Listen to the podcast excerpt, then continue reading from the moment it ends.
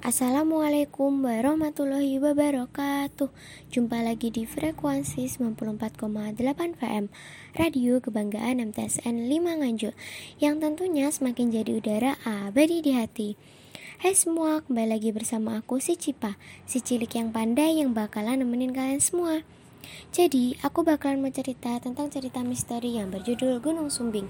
Pasti penasaran bukan? Gue yang langsung kita bahas. Dengan ketinggian 331 meter, Gunung Sumbing ada di antara tiga kabupaten, yakni Magelang, Temanggung, dan Wonosobo. Seperti gunung-gunung lainnya, memang terdapat sejumlah pantangan yang harus ditaati pendaki.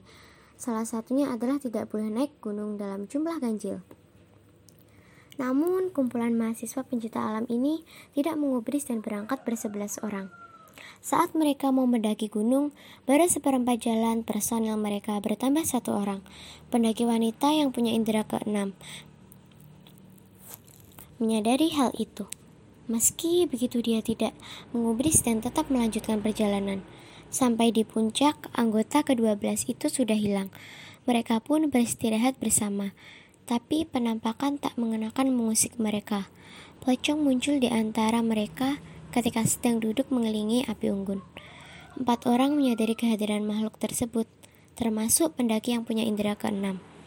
Dia pun secara sengaja mengajak teman-temannya untuk berdoa, dengan alasan mengucap rasa syukur sudah bisa sampai.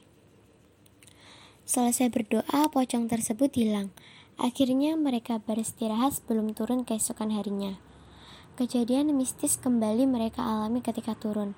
Sesosok pocong mengikuti dan mengawasi mereka.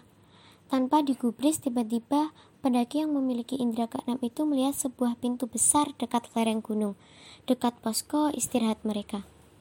Pintu tersebut sangat tinggi dan indah. Terdapat penjaga dan sesosok wanita yang memanggil-manggil pendaki itu. Panggilan itu terdengar oleh kesebelas pendaki tersebut. Mereka langsung bergegas berjalan dan menuruni gunung. Ya, aku rasa waktu siaran aku udah selesai. Terima kasih atas perhatian kalian semua. Mohon maaf bila ada kekurangan. Wassalamualaikum warahmatullahi wabarakatuh.